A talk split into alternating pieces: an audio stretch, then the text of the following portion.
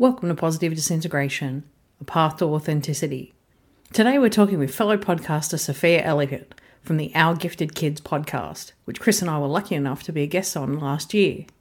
We're talking about all sorts of things learning about Dabrowski and positive disintegration, neurodivergence, giftedness and its challenges, and dark inner journeys and difficult emotions that are a normal reaction to the world sometimes. We talk about education, policy, parenting challenges. But importantly, we also talk about storytelling, podcasting, and the value of sharing personal experiences. We cover so much ground in this conversation, but it all comes back to sharing of ourselves. Sharing so that people understand one simple message you are not alone.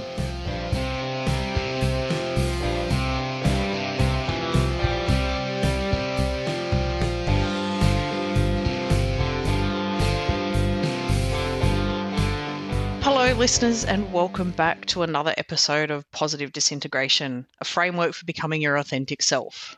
I'm your host, Emma Nicholson, and with me is co host Dr. Chris Wells. Hello, Chris. Hello, Emma. How are you? I'm great today. How are you? Um, okay, thanks. Definitely not at great level, but I can't complain. It's great to be back. It's been busy, I know. You, yes. You've been doing a lot of conferences and different things. Yes, I'm just busy. oh, the podcast just adds to your workload, right? It does a little bit, but I have to say it's one of the most rewarding things I do. So I am, like I said, not complaining. I'm glad to be here. I'm glad that you enjoy the podcast because I really enjoy it as well. And we're going to talk today a little bit about podcasting with our guest, Sophia Elliott. That's right. Sophia was kind enough to have us on her podcast, which is called Our Gifted Kids in spring 2022, and we're excited to have her here today.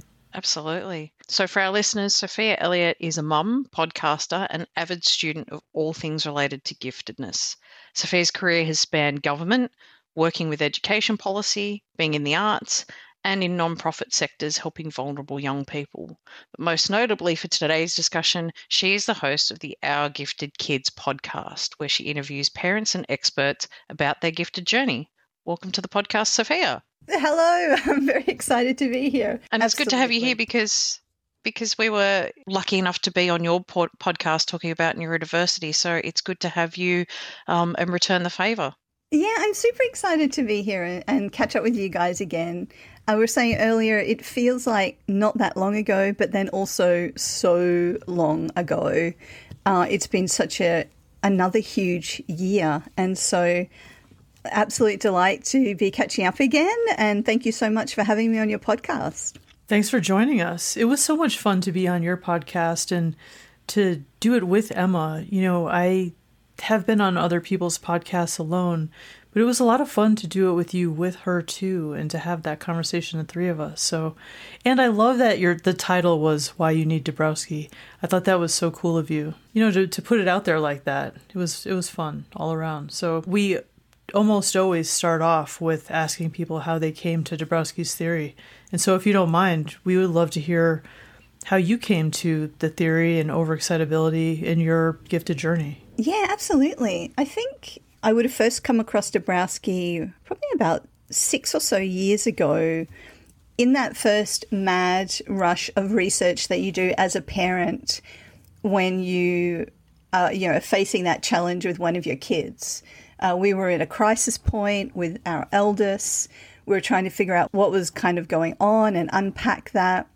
We had the cognitive assessment, which was completely surreal. And being the person that I am, that led to a massive kind of deep dive, dive into understanding all things gifted. And of course, you know, Dabrowski comes up a lot there in terms of the overexcitabilities. And that really helps, I think, to start to unpack some of those very common gifted traits. But I think for me, where Dabrowski has really hit home has just been in the last couple of years in learning more and diving deeper into the actual theory of positive disintegration and understanding that those OEs are just part of a, a much larger framework. And I guess being the kind of divergent thinker that I am, what really appealed to me about that is that someone was proposing a different way of looking at mental health. Uh, that was very different to our current kind of approach and perception. And I just love it when people pose things that are completely outside of you know our structured ways of thinking that really gets me um, that really hooks me very quickly and so so yeah so i think in terms of impact it was actually you know that kind of framework that really i think probably impacted me more personally in my own kind of journey around mental health and growth uh, you know as he kind of lays it lays it out with the different levels and and sort of unpacking neurosis and psychoneurosis and all that kind of stuff. So I think Dabrowski, you know, as I said in the podcast that we did, it's kind of like why you need Dabrowski. And I think it's wonderful not just to learn from his his particular framework and what he's got to say, but also just as an opportunity to question the current norms uh, around anything, but especially around mental health. Um, and if people, if all people take away from it is there are other ways of looking at this, I think that in itself is a huge gift. Um, but of course, Dabrowski offers so much more than that. He actually offers an alternative way of understanding and unpacking things, which I think help people to feel less broken and more like there's a point to it all. So I think, yeah, Dabrowski has a lot to offer, and especially that kind of neurodivergent and gifted community because we are so intense and sensitive and you know all those excitabilities they resonate for a reason. This is very much you know where we're at as a community. So uh, so I was absolutely thrilled to have you guys on the podcast and sort of start to open that door about um, positive disintegration uh, and Dabrowski a bit a bit more other than just you know OEs within that gifted broader gifted conversation. So yeah, it was an absolute delight. I was so excited when you came on. It was awesome. Have you found, Sophia, that you know there's sort of an interest in you know the the gifted kids community about Dabrowski's theory, and you know if so, you know working as a podcaster and you know the feedback that you get, you know what are the parts that are sort of resonating with people the most? I think the overexcitabilities are like a gateway you know, it's like the gateway drug into Dabrowski, so to speak. People resonate very strongly with those. And I think it helps people move from, you know, you, as a parent, you jump on Google, you get a book, and they talk about all these gifted traits. And I think the connection people make is that the overexcitability is almost offer a, a, framework and a way of organizing and understanding those traits, even though that's not what it's about and for. I think that's kind of the steps people take. And I think it provides comfort to people because they're starting to see some of the things that they're in their lived experience mapped out in a framework somewhere. And so I think that's really comforting. But I think where the real the real gold is, uh, is actually in those conversations with parents about our own journeys where we kind of dive deeper into this idea around positive disintegration. Because as a parent, many of the parents that, you know, within my community and that get in touch are finding themselves in this place because they've been at crisis point with their with their child or their children they're, you know, inevitably very complex individuals themselves. And what we try to talk about on the podcast is not just our kids um, and parenting our kids, but also our journeys as parents. And so, where I've got some really great feedback is when we talk about that journey as a parent, how difficult that is. And definitely, you know, when you guys were on, where we were explicitly talking about positive disintegration and, and Dabrowski, there was certainly a lot of feedback uh, around that.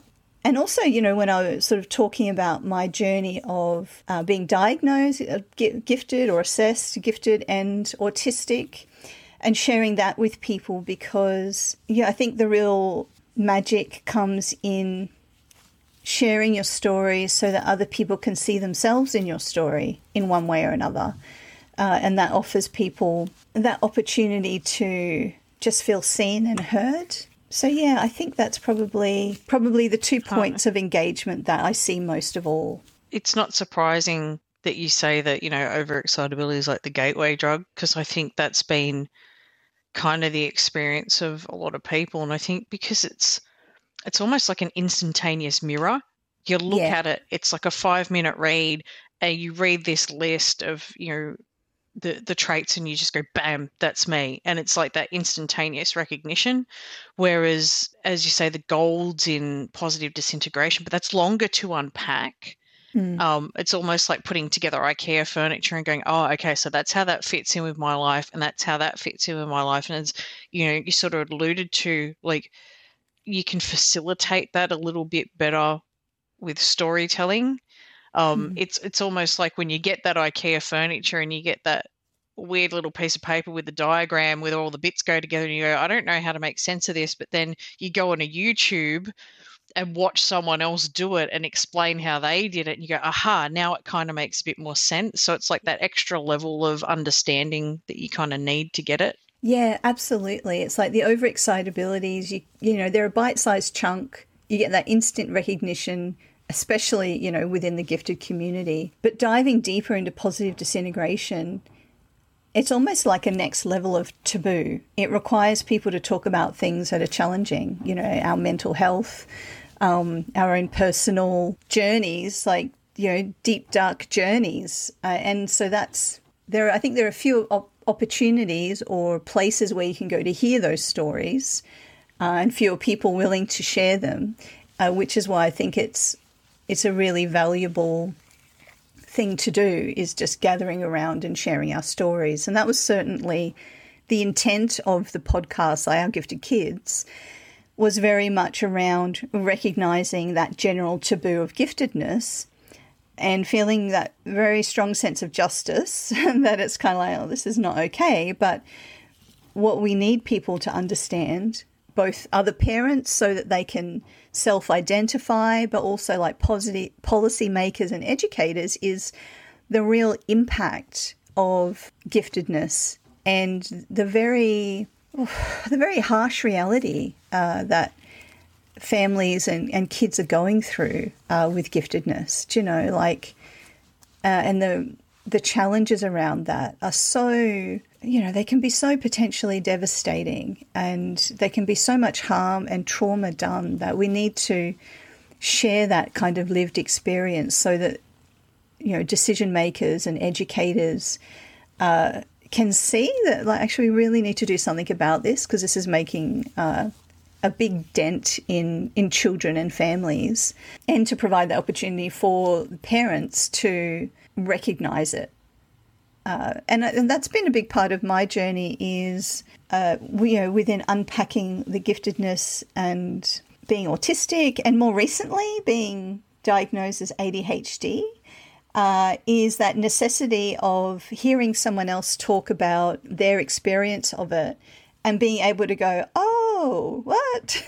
Everyone doesn't do that. That's a thing. Right. Okay. Tell me more about that thing because that's what I do. And I thought that was just fairly typical experience. And now I'm learning that it's not a typical experience. So let's talk more about that. Yeah, I think that's hugely important. Listening to you two talk about this, it's interesting. I had like an image in my mind. You know, I'm halfway through the fall conference season right now. And so I've done a few presentations already. And it's been great again to be like back in person doing presentations because the thing that I love most about presenting in person is getting that real time feedback from an audience and seeing people nodding their heads and just getting the, you know, the temperature of the room. And when I talk about overexcitability, it just blows me away to see the people in the room who are just so engaged with me. They're like, yes. But then, you know, diving a little deeper and connecting it with the broader theory, that's where you really see people's curiosity. They want to know more. These are the people who come up at the end and they're like, wait a minute, um, you know, where can I learn more about this? Sometimes there'll be people crying, you know, at the end. I didn't have that luckily this fall because I, you know, was talking more about overexcitability and neurodivergence in a different way. But I find that when I share and talk about my story, especially and connect it with what I've been through, I'm likely to have somebody come up at the end in tears and say, Oh my God, like you've just held up a mirror for me. And this is a really powerful theory. And I have to say, like, I was muted, and so I laughed when you said that. You know, it's the gateway drug. I mean, the overexcitabilities, they totally are. One of the saddest things for me, you know, right now, dealing with still critics who are saying the theory is irrelevant, we shouldn't be talking about it anymore in gifted ed. I mean, it's like, okay, um, have you actually read Dabrowski? Have you connected overexcitabilities with the theory they came from?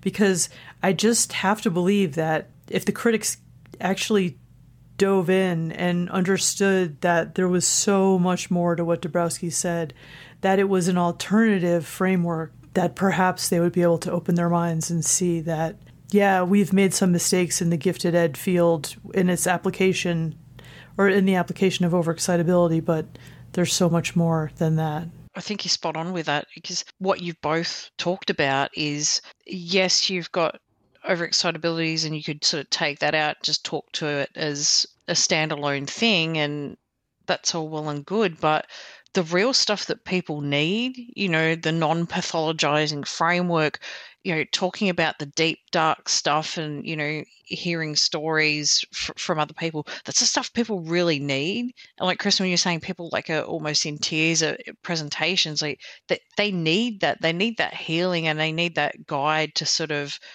make sense of their, their pain, but it's not exactly stuff you stand around and talk about you know around the water cooler at work you know you, you don't exactly go up to your colleagues in the tea room and ask them about you know so tell me about your dark night of the soul or you, you know what are your mental health issues? You, it's not something it's a bit of a taboo but it's the stuff that people really need because people are in in pain. Yeah absolutely. Like it is a massive taboo but it is most definitely what everyone needs. I mean let's face it especially after the last few years with the pandemic.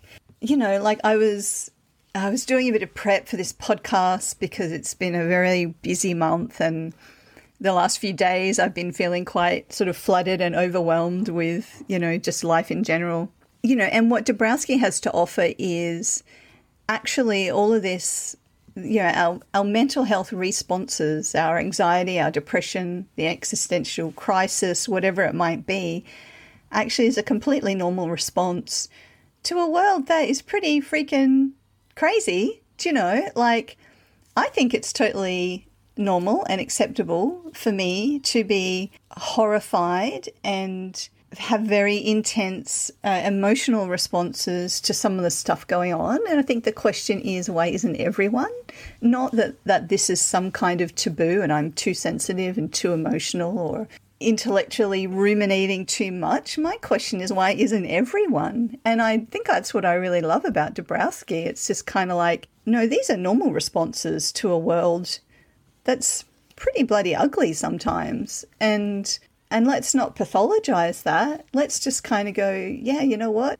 That's totally reasonable. Like one of the most empowering, um, or, you know, along my lifetime, those moments where I've felt most seen and empowered are the moments where someone has validated where I've been at. And it's kind of like, do you know what? Feeling very anxious right now is a very typical healthy response to what you have just been through.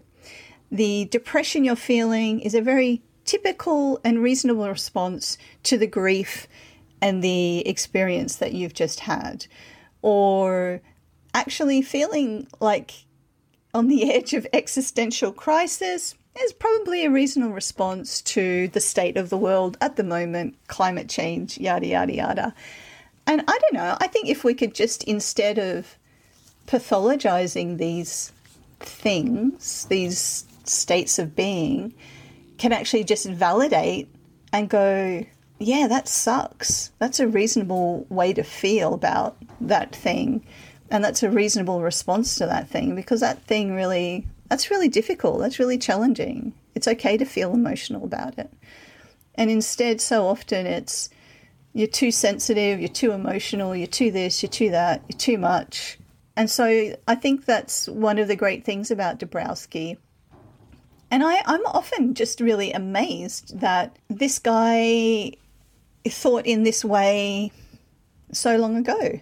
And, you know, it's a, it was a very kind of, uh, I think it feels very intuitive. It feels very forward thinking, very kind of modern way of looking at the world. But this is from back in the beginning of the, the last century. And I just often feel amazed that he came up with all this stuff at that period in time. But I guess it's, you know, very much a product of what he was going through as well. But I don't know, I think a very incredibly useful framework and questioning for our kind of modern time when so much of our history has been about invalidating people's experiences, lived experiences. And I think we see that whether we're talking about race or gender or sexuality or you're neurodivergent, it's just this never ending kind of journey of invalidating someone's lived experience and I don't know, I think that's something that Dabrowski has to offer us uh, another way of validating those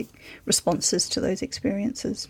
Everything that you said sort of resonated with me because if you think about how people were treated in Dabrowski's time, like he obviously saw, as you said, it was forward thinking, but what did we used to do with soldiers coming back from the war? Like just mm. stick them in their home life and say, you'll be all right. And yeah. they knew about shell shock, but there was no real services to kind of deal with it. And when you're talking about today and, you know, what's happened with COVID, I tell you one thing that the news that trickles in from everywhere is that they're now screening people younger for anxiety. Mm-hmm. Mental health services everywhere are saying, oh, we don't have enough support now. You know, even here in Australia, Lifeline sort of had record numbers of people calling them during COVID. Um, they've had, you know, the UK been saying we've we've got a crisis with you know, mental health providers, and the same things in uh, America. Like record numbers of people are presenting looking for emergency help with their mental health. Um, so that response that you say is normal, um, I think people are having it. Yeah. They must be because you know if all the services are saying, "Help, we can't," you know, service all these people. Well, what does that tell you? Uh, yeah, exactly. A very healthy, reasonable response to some really challenging and difficult passages that we've been through as a global community. I just want to agree that Dabrowski really was a visionary. I mean, when you think about the fact that he was saying the things that he was saying, you know, in a time when his contemporaries were so pathologizing in the way that they talked about the same kinds of, well, I mean, now we call them types of neurodivergence, you know, and of course he also dealt with, uh, you know, other kinds of what we would call mental illness too. But but his framework was so different. His perspective was so different um, than anybody else in his time. It's it's amazing to me. He really was a forerunner of the neurodiversity movement. I've said that a few times, you know, to people that I work with, like my colleagues. And in fact, I mean, it's on my mind because, like, just last night I was on the phone with Michael and I was telling him that the place of overexcitability, why it's still relevant, about the theory. And that's where I keep coming back to. Like, he, like, what he was saying was so similar to what we're saying now in the neurodiversity movement in the 21st century that it, it blows my mind.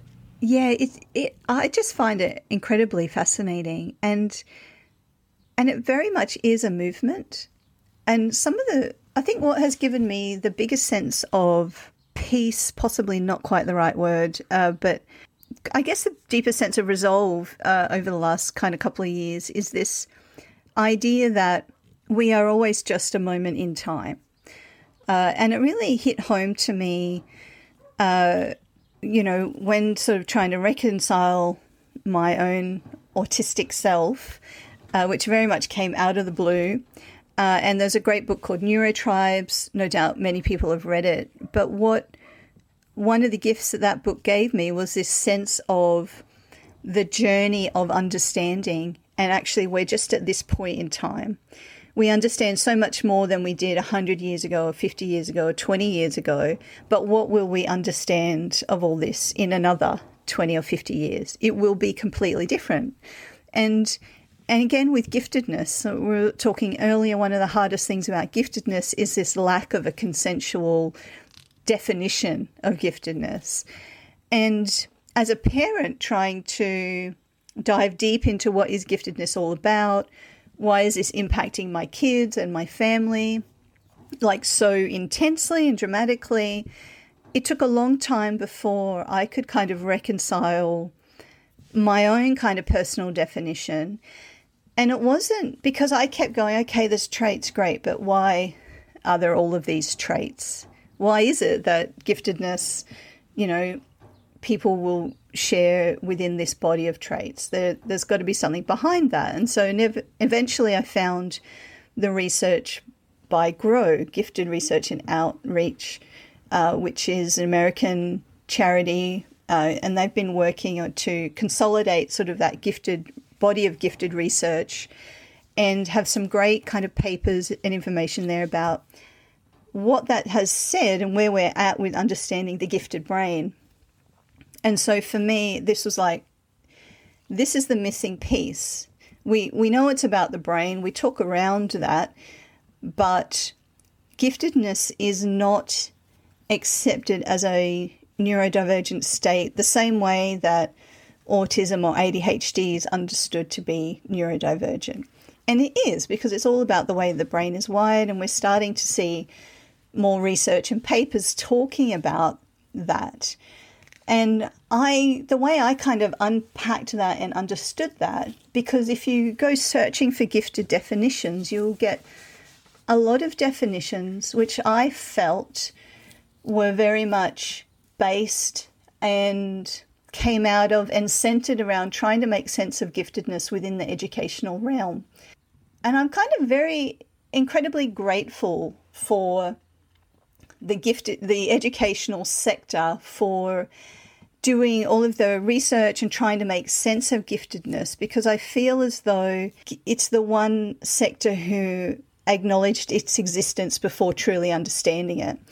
And if we think of giftedness as a neurodivergent state of being, well, it's holistic. It doesn't just affect you when you're at school, it's your entire life. So, really, what we need is psychologists to understand it, we need doctors to understand it, we need our workplaces to understand it. You know, it's that holistic view. But instead of having this kind of holistic definition, we've been trying to make sense of it in just this one area of life, which is education. And and within education, of course, inevitably you start talking about performance and you start talking about potential and talent and all of those things which makes sense within the gifted within that kind of educational sector and trying to make sense of it within that sector as an isolated space, like as a silo. So when I make sense of where we're at with giftedness, what I see and just like my personal views at you know in this moment at times is all that research and definitions that have come out of this very educationally focused silo without that broader consideration of it as a neurodivergence and the fact that it affects all areas of life. But those other areas have been slow to come on board with acknowledging and understanding.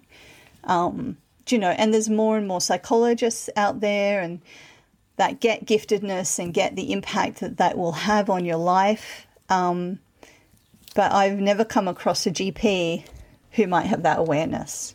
Yeah, if you don't mind me going back to like we were having a chat before we started recording the episode and we were and i just i'm still thinking about how unfortunate it is that your perception is that here in the us we have like a strong field in gifted education and um, you know that we're so ahead of where you are in australia because you don't have a similar community like like we do here. And on the one hand it's true that we do have a, a you know a number of people here in the us and we do have a field of gifted education so I think it's really sad because from where I sit, I feel like they've really failed in their mission because we're moving further and further away from actually seeing people as gifted.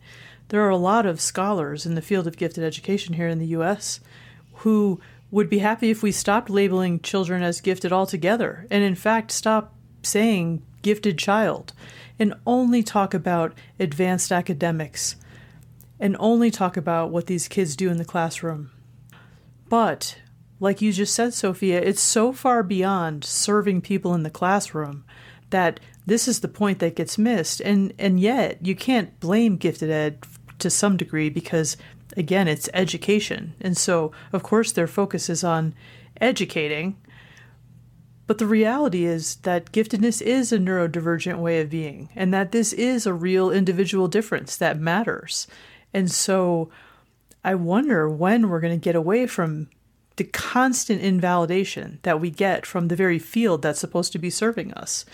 And I wonder how I'm going to be able to say these things that need to be said without you know making people feel like they've failed or coming off as an asshole because I this is something that really keeps me up at night and really is upsetting for me, especially as a parent of a child who is gifted but is completely unserved by a field who doesn't give a shit about children who don't do well in the classroom or you know don't have gifted behaviors. I just have to say that it's like it's extra heartbreaking to hear that it's it's worse there than it is here because it feels fucking terrible here. I think it it's very different you know, it feels like in the US there's there is at least um, a history over the last few decades of hubs of expertise where they've at least been looking at gifted gifted education, and that community has been born out of that, even though the struggles are huge. And in Australia, there are places um, who you know are looking at gifted ed. It doesn't feel connected and it doesn't feel obviously as kind of big or deep or you know as historic as the US. So yeah, very different.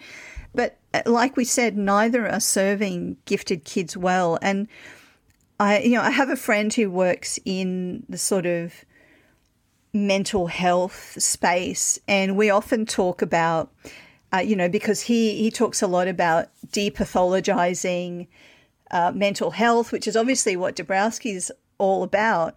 But I almost feel, as much as I absolutely agree with that perspective, I feel the challenge of giftedness is it's almost like we need some kind of acronym, you know, and a DSM definition and to pathologize it before it'll be taken seriously as a neurodivergent state of being and before the the deficits within that gifted profile will be seen or met in any way. Because it's at the moment it feels like the irony is you've got giftedness in one hand and all we want to look at are the strengths that potential to learn quickly that potential to learn beyond your years as a you know as a child and just generally that potential that's all people really want to look at or deal with. And if you're a gifted kid who doesn't perform, then according to that definition, you're not a gifted kid. And whereas on the other hand, we have neurodivergent states of being, you know, like ADHD, um, dyslexia, dyspraxia, you know, autism, and all we see is the deficit, um, which is not to make light of, you know, those very real challenges, but what where has been harder to see is that there are some strengths that come with those different kind of uh, neurotypes as well. And it's sort of like we need to balance it out. We need to see that everything has both, every neurotype has their strengths and has their challenges. Um, and that profile is going to look different. But where we kind of need to meet in the middle is let's provide children with the opportunity to build on their strengths while supporting their de- areas of deficit. But but that strength based approach, um, because we're just losing kids left, right, and center who don't who can't just sit in the middle in the box. And the reality is, our world needs these divergent ways of thinking uh, very much. You know, they're the cre- you know ADHD is renowned for being a very creative thinker. Um, even dyslexia, you know, there's this wonderful story about the woman who came up with the ultrasound for identifying Down syndrome in fetuses, dyslexic, and actually it was the way her brain was wired, which enabled her to see the patterns. And so, um, and there's many autistic folk out there doing awesome things with the strengths. And it's not, and I would never um, seek to invalidate the challenges associated with all of those things. But we've been too heavily focused on the challenges and not doing those people a service in terms of seeing them as whole people, I feel. And so, with giftedness in the mix there, I applaud, you know, the ed sector and gifted ed for doing the best that they could, the best with the knowledge that they have.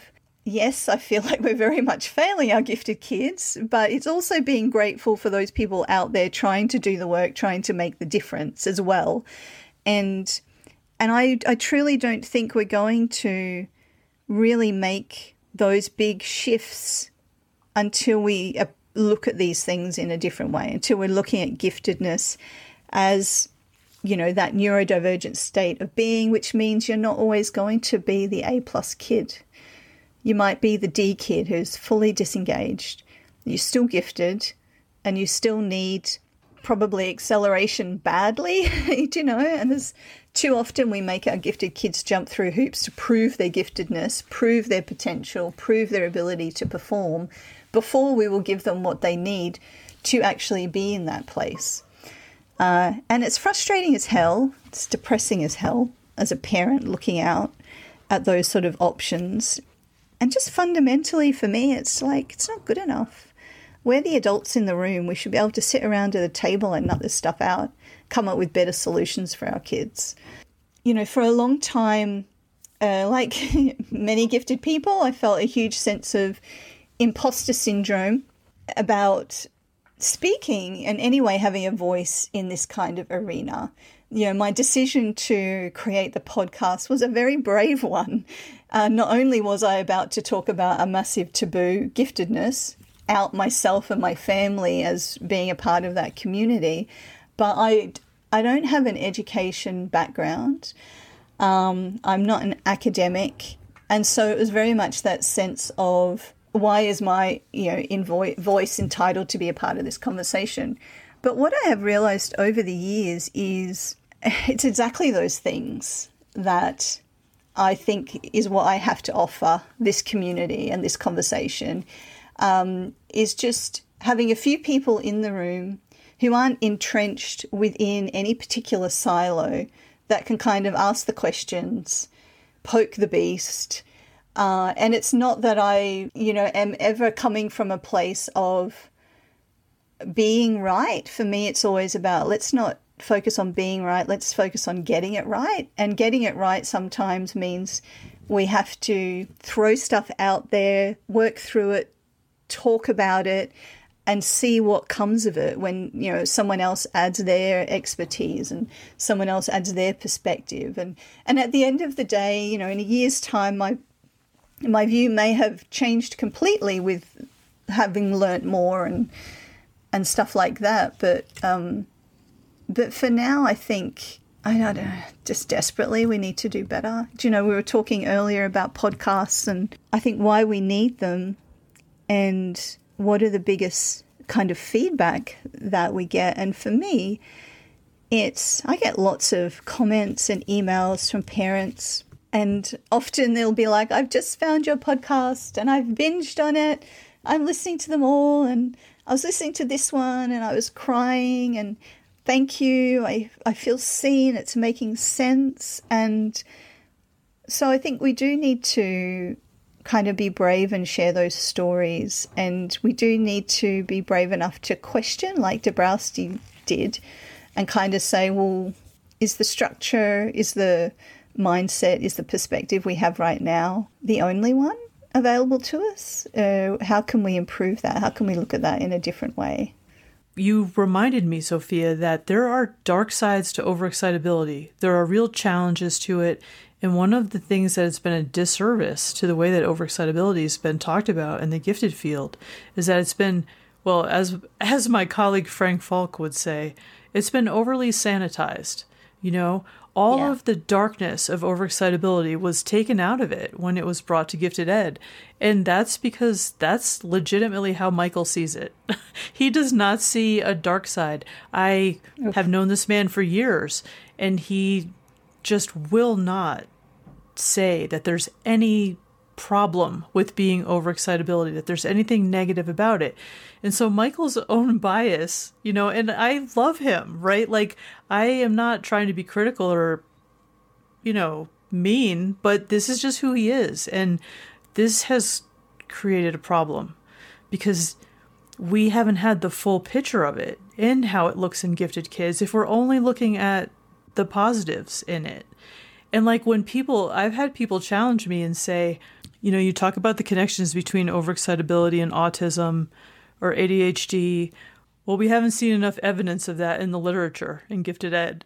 And I'm like, well, you're never going to see that evidence that you're looking for because if we're only look, if overexcitability only exists in the words that Michael Piechowski gave to it, then we're never going to see it because he doesn't see that. And yet, even in his sanitized version of overexcitability, I'm able to take the OEQ2, you know, the instrument we use to measure it right now, Yeah. and I'm able to see strong correlations between psychomotor and psychomotor overexcitability and like um you know hyperactivity on a behavior checklist and you know impulsivity. And we're able to see really strong connections between imaginational overexcitability and inattention in ADHD and so and we just know from the lived experience of those of us who identify as neurodivergent that these connections are there. And so, like, I don't know, I just wanted to throw all of this out there that I agree completely with what you were saying. And I think it has been so brave of you to do the work that you're doing. And now we understand that too. Like, you know, it takes some guts to come out and talk about these things, but I know that it's so worth it. And I know that you know it too, because anybody who does podcast gets feedback and people are grateful to have it out there. that that whole thing about you know there's no dark side to overexcitability. Some of the first videos i did on youtube were a bunch of ones about my lived experience with it and all the challenges that i'd had and how i'd try to mitigate those challenges.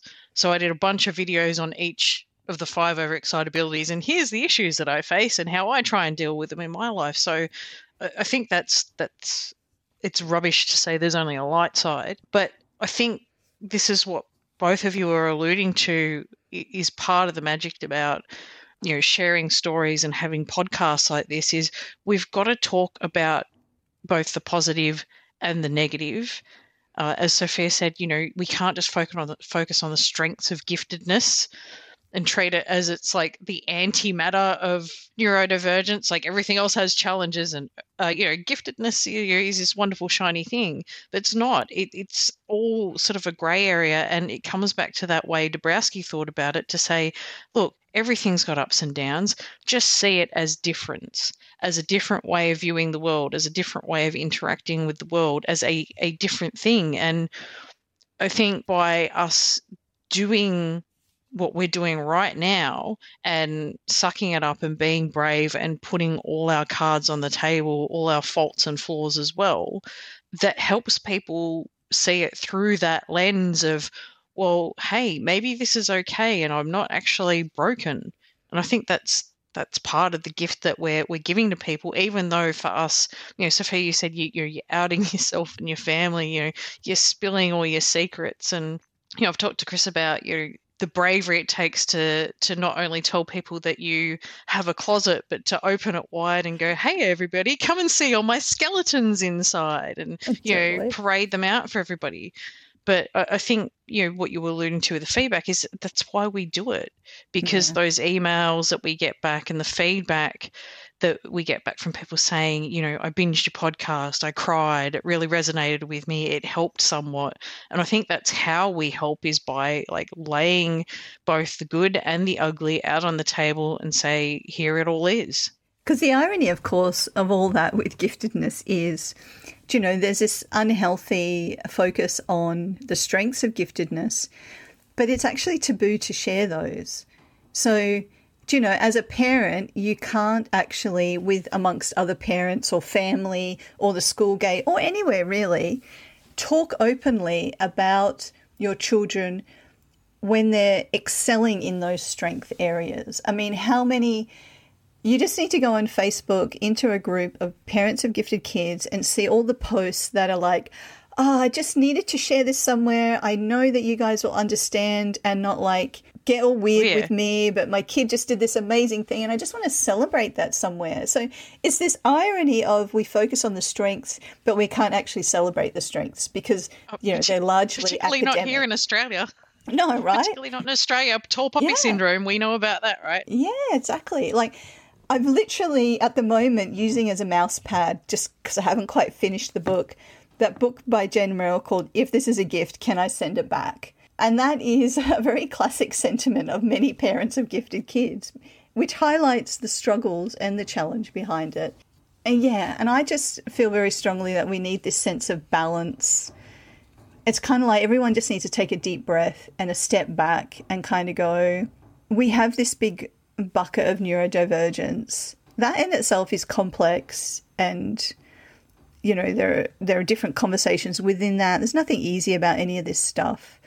But can we not within the educational sector just acknowledge that there are certain kids who will fit in the box and there are certain kids who will not fit in the box.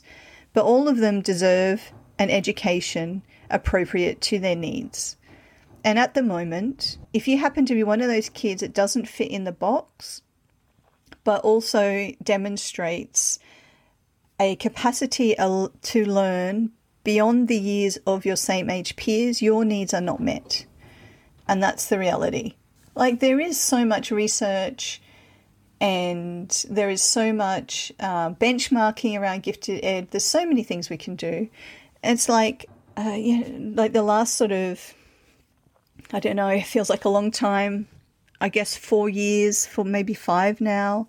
Uh, I've been heavily involved with my kids' school, uh, which is a school for gifted kids, and we're like incredibly beyond fortunate to have that on our doorstep here in Adelaide.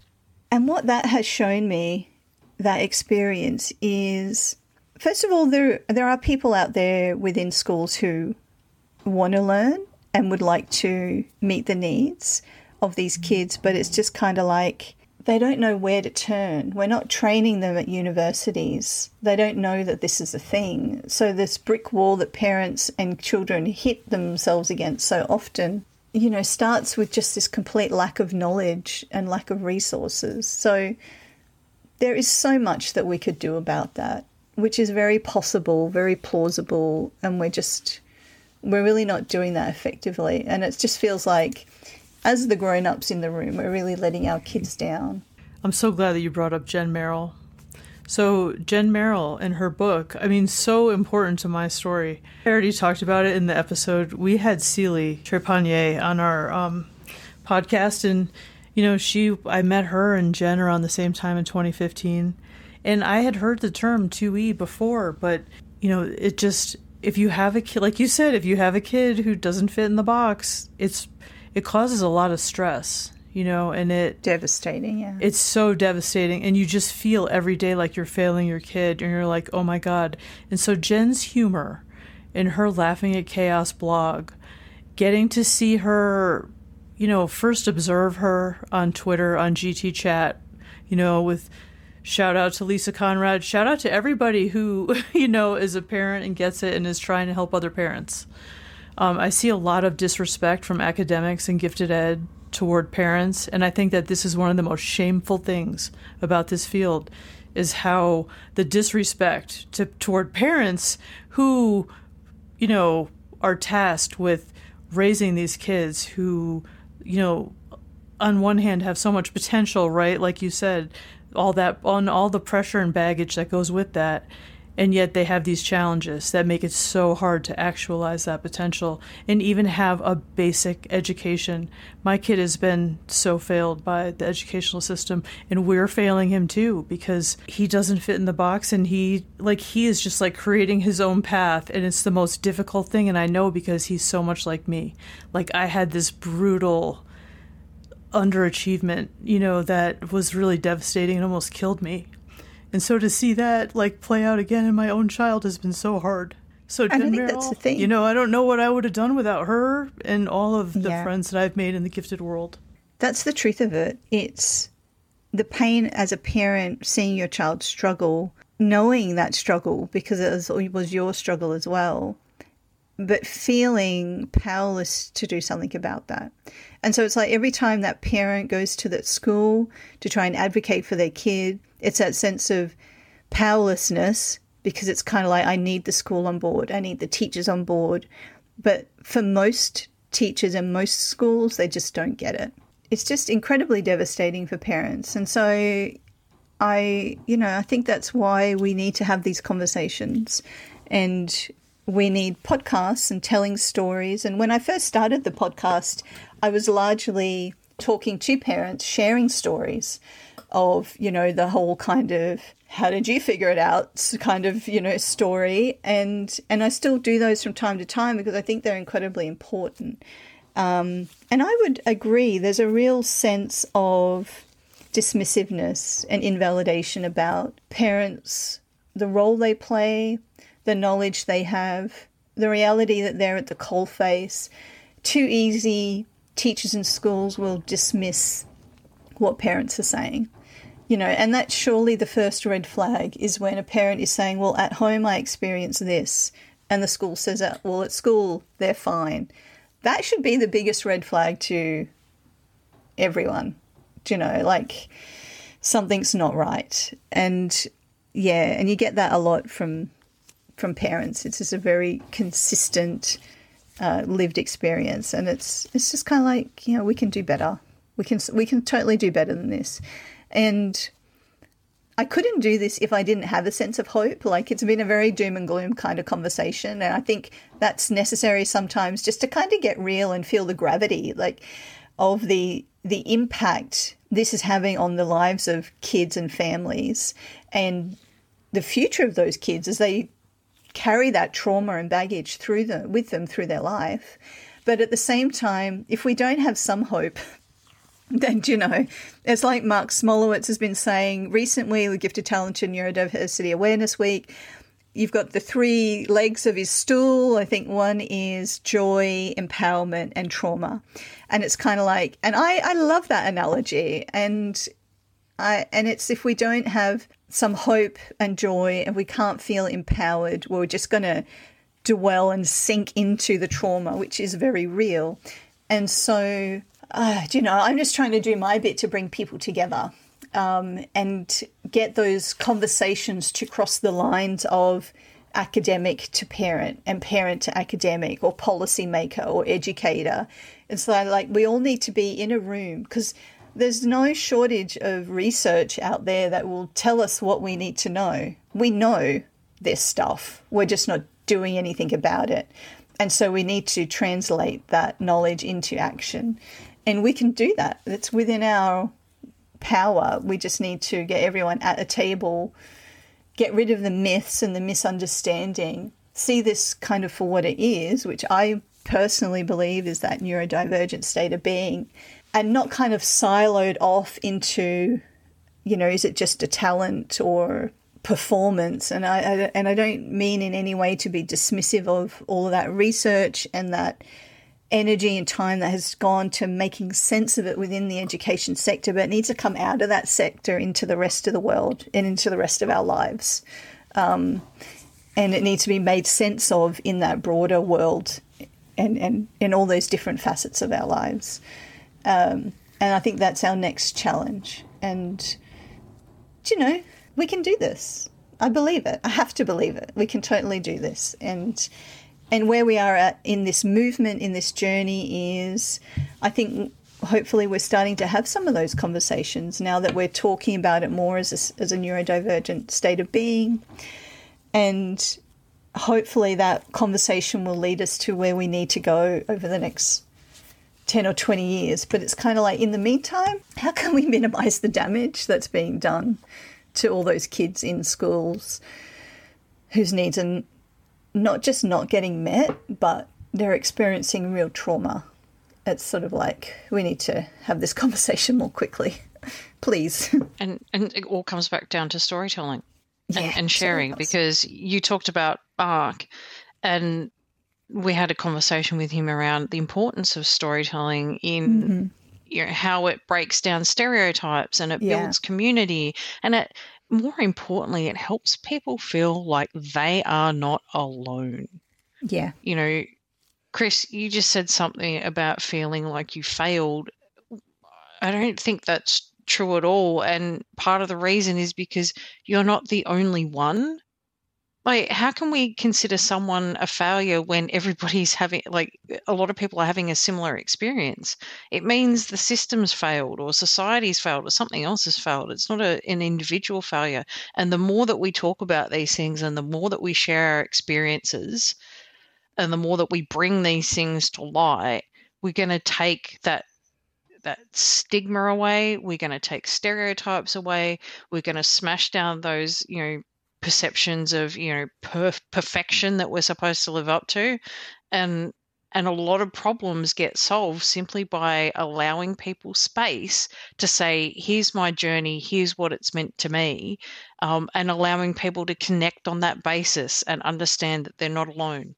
Well, I think that it just feels like failure sometimes because, well, for one thing, because I'm, I feel like I'm trying and I'm not, you know, connecting. And that's the thing. It's like, I know that I'm not where I need to be with Jack. And this is good. Like, these are the dynamisms in action, what I'm trying to describe with him. Like, I recognize that he needs more than he's getting right now. I'm not an optimal parent because I'm so consumed with my work.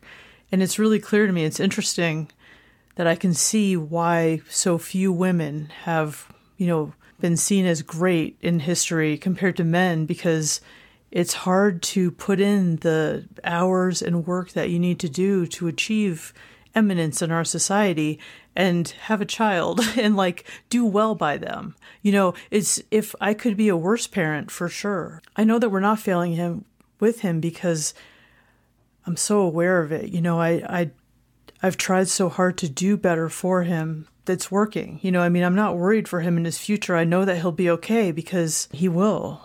But like it's hard because I know that he needs more than I'm giving him, you know, and he doesn't go to school. And so he doesn't have like the relationships that I had with adults and kids my own age when I was a kid. Like he's so isolated because he's homeschooled and because he has a parent who's like working all the time.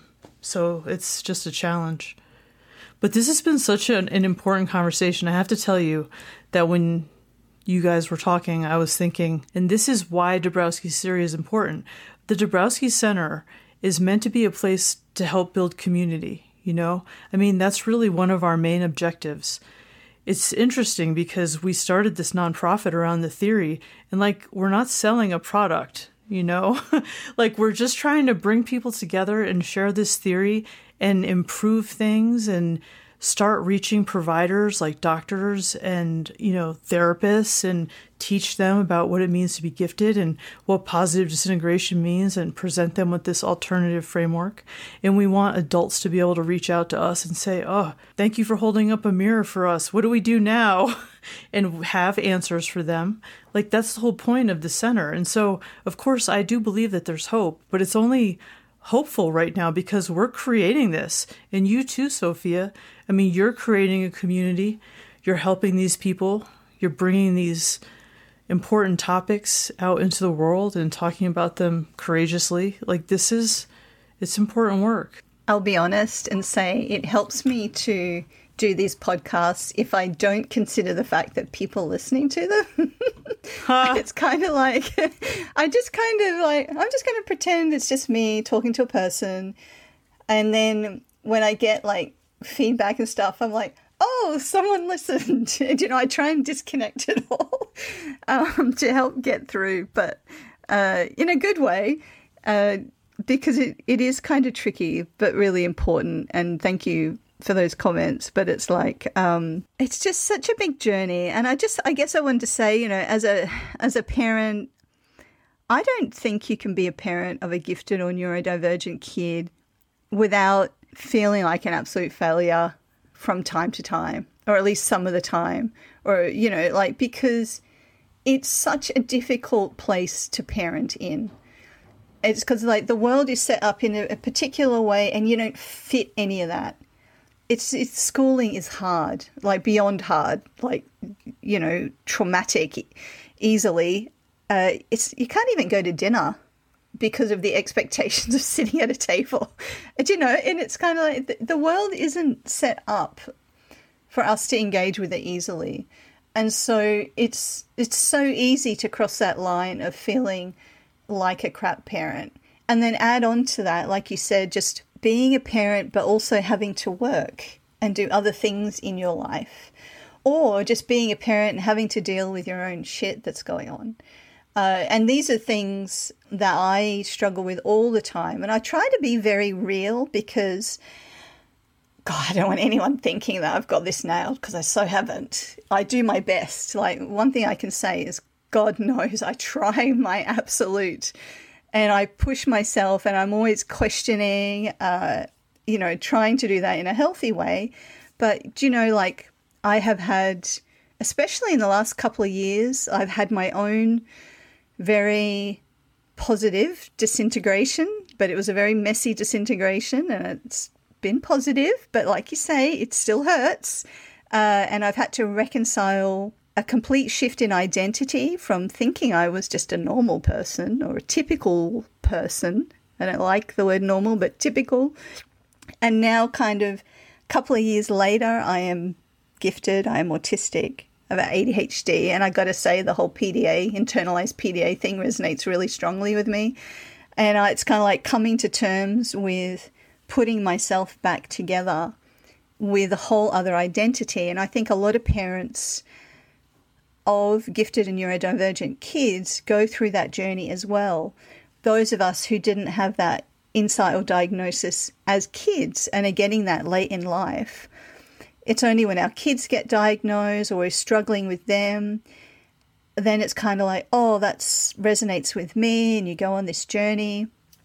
And so I guess the other thing that I try to do is just kind of share the messiness of that and the reality of that. It's and it's not easy to go through that process um, as a person, let alone trying to parent complex individuals at the same time who are having all sorts of various struggles with the external world, let alone the internal world, their own inner self.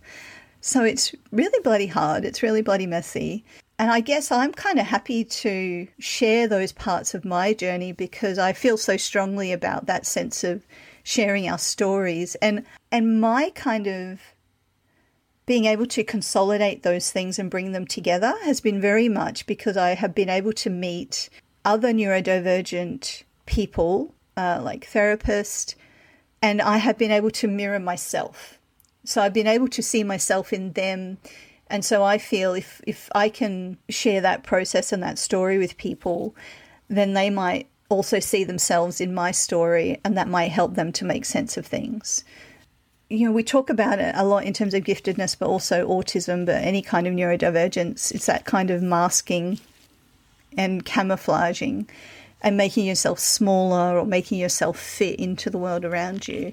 You know, I did that so much. You know, I was masking to myself as well. So that really led to a very massive disintegration on my self identity that I had to rebuild. And so I think it's worth just being honest about how messy that is. And, and if you're a parent listening and you, you cracks have started to form in your sense of self because of that journey that you're going on with your kids, I think I just want to say to people, you're not alone in that. There's a lot more people and parents going through that journey than you realize. And it's good for us to share that reality because you know, I'm thinking of a Star Wars line because we watched Star Wars on the weekend, and it's kind of like they win by making you think you're alone.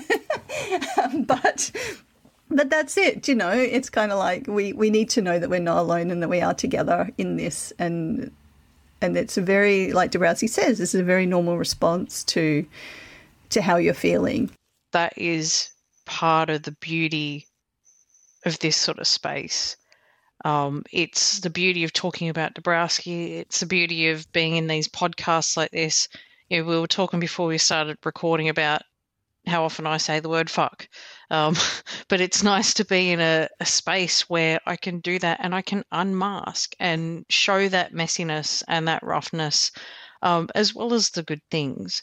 So I think th- this is really the, the work that all of us are doing and even engaging this conversation now. The beauty of that is not just that we're helping, we're helping by moving into that space where we can feel like we can be ourselves and be authentic and take those masks off, even if it's only for one hour. Agreed. Oh my gosh, this was such a good episode. Thanks so much for joining us, Sophia. And I don't know, I like the only last thought I have is that I want to give a shout out to all of my friends in the gifted community and the people in my study group I just feel really blessed to have such a strong community around me. And this is what we need to keep building. What did you say, Sophia, about they they've got you when they make you feel alone? What was that Star Wars yeah, line? Yeah, the classic Star Wars line. They win when when they make you feel like you're alone. Um, right. Yeah. Yeah. So that's that's what we're trying to do. You know, I mean, I think that's the most important thing with these podcasts is that we're helping people feel less alone and we need to just keep building on that and creating community i think that that's the thing that's going to help us overcome some of the challenges that we've talked about in this episode you know this is the solution is to come together in community and change things like we obviously cannot stay with what is we have got to move to what ought to be and you know head in that direction and the time is now and i think that we're doing it so Thanks so much. Thank you so much for having me. It's really lovely to talk to you guys uh, about Dabrowski and, and all things. And yeah, just an absolute joy to be on the podcast today and have that conversation. Uh, and, you know, and I think at the end of the day, it's all about community coming together and being there for each other and being seen and being heard. Uh, and that certainly was um, a big part of our mission our gifted kids is creating that that space for people. Um, and so thank you guys for the work that you do. Like, I just think it's hugely important. I'm always sharing the podcast and referring it on to people because I just think these conversations are are so important and helpful. So thanks. Thank you. It's been a fantastic conversation. And thanks, Chris, as well. Always a pleasure. Always. Thank you. And thanks to our listeners. Uh, we always appreciate you coming and joining us on the podcast. And if you want to check out Sophia's podcast, look for Our Gifted Kids. And remember that you are never alone. Positive Disintegration Podcast is funded by the Dabrowski Centre. If you like what you've heard, please consider donating through the link in the show notes. And if you're listening to us on Apple or Spotify, give us a rating or leave a review. If you want to get in touch with us, you can email positivedisintegration.pod at gmail.com or find us on Twitter or Instagram. And until next time, keep walking the path to your authentic self.